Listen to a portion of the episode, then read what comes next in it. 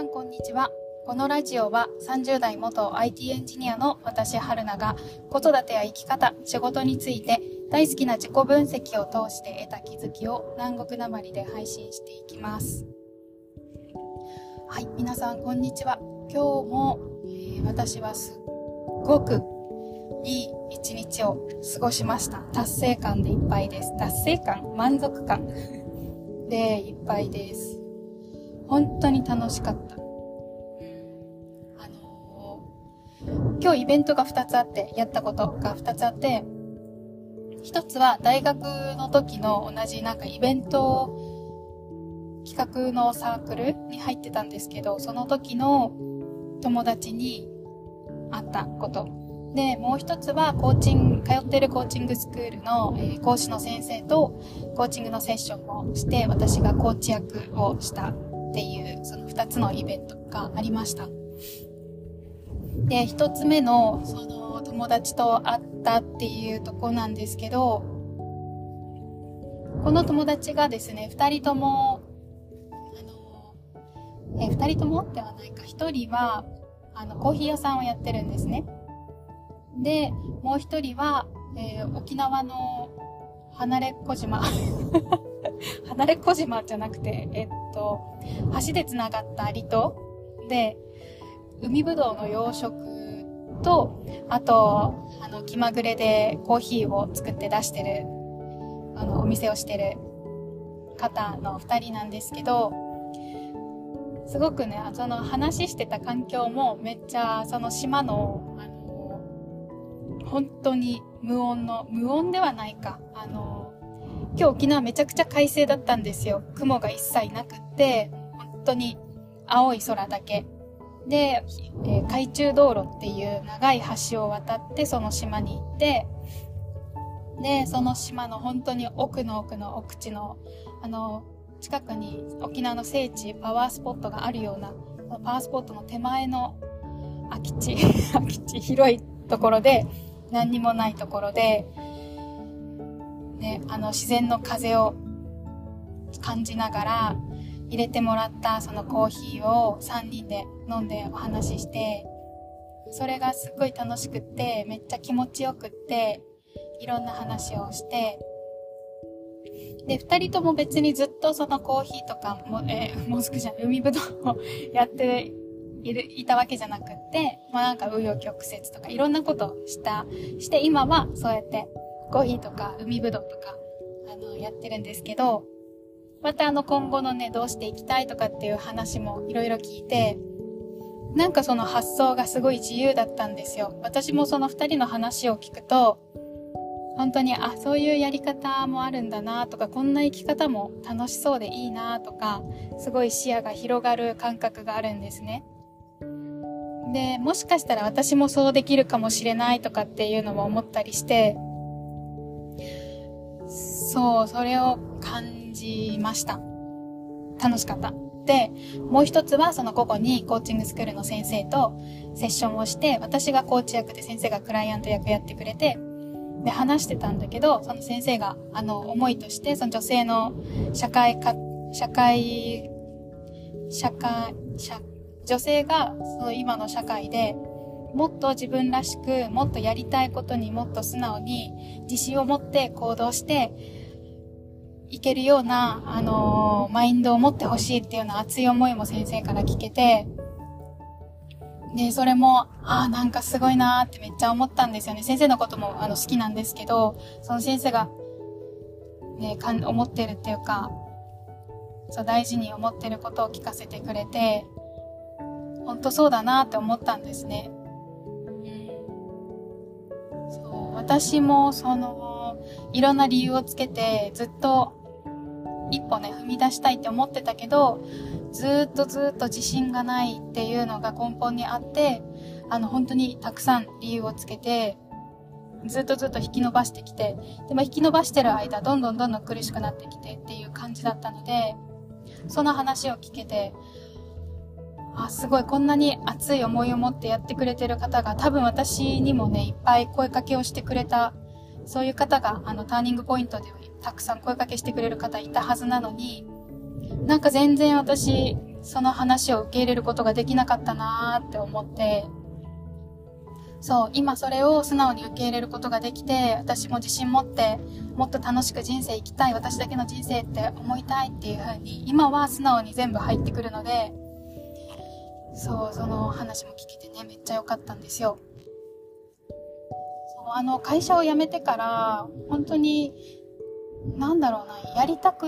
うんとやらないといけないっていうことに時間をかけなくなったらめっちゃ時間ができたんですよそうだから今はあのね今すごくふわふわしてる状態でもあるんですね。あの会社を辞めて次のために準備をしているっていう段階でふわふわしてるんだけどふわふわしてるんだけどだからなんかあの自分の直感に従って本当に入ってくる情報が全部自分に生かされてるんですよ。今シャットアウトせずに自分が取りたい情報をどんどん吸収していける。だからそれに拍車がかかって会いたい人にどんどん会えてるし、その会いたい人からたくさん情報を得られて、それによってまた自分が耕されてどんどんどんどん柔らかくなってどんどんどんどん質が良くなってってっていうのをめっちゃ感じてて、本当そうあのすごく楽しい。こうやって学びたいことがどんどんどんどん入ってくるんだったら仕事も楽しかっただろうなって思うんだけど、多分それはベクトルが違ってたんだろうなとか思ったりする、うん、こんなマインドで好きな仕事につけてると相当楽しいだろうな毎日がってめっちゃ思います。それを目指して私も頑張ろうって今思ってます。そうで本当にこの会う人会う人私がその直感で会いたいなって思ってる人と会う中でみんなそうなんですけど、あの自分にはコンプレックスがあってっていうのを軽くすごく話してくれるんですよ。であの私はにひゃくじゅうえんです。あの私は、えー、っと会社員やってる時なんかね自分のコンプレックスとかを軽く口に出せなかったんですよ。なんかすっごく恥ずかしかった。あのコンプレックスだっていうのを言うのもだし、自分には弱いところがあるっていうのも言えなかったし、なんかねあの弱弱みがある。弱さをすごく隠して、本当に会社員の時ってね、すごく私できないところをどうに、どうやったらできるようになるかなってところにめっちゃ集中してたんですよ。気をかけてたんですね。私にはできるところがあるから、そこに自信を持ってるっていうより、なんか常に、評価制度とかもそうなんだと思うんですけど、こういう人物にとかこのランクの人物ありますよね。その評価制度で基準みたいな、なんとかができてなきゃいけない、何ができてなきゃいけないっていうその基準に毎年自分を当てはめてどれだけその基準を満たせてるか満たせてないかみたいなものをまず自分で査定して、それを上司がそれを踏まえて査定してふたりでそれをすり合わせしてで、えーっと成績が決まるみたいな感じの評価制度だったので、それがねめっちゃ苦しかったんですよね。できてないところをすごく目の当たりにっていうか見え見そのそう目の当たりにしちゃうから、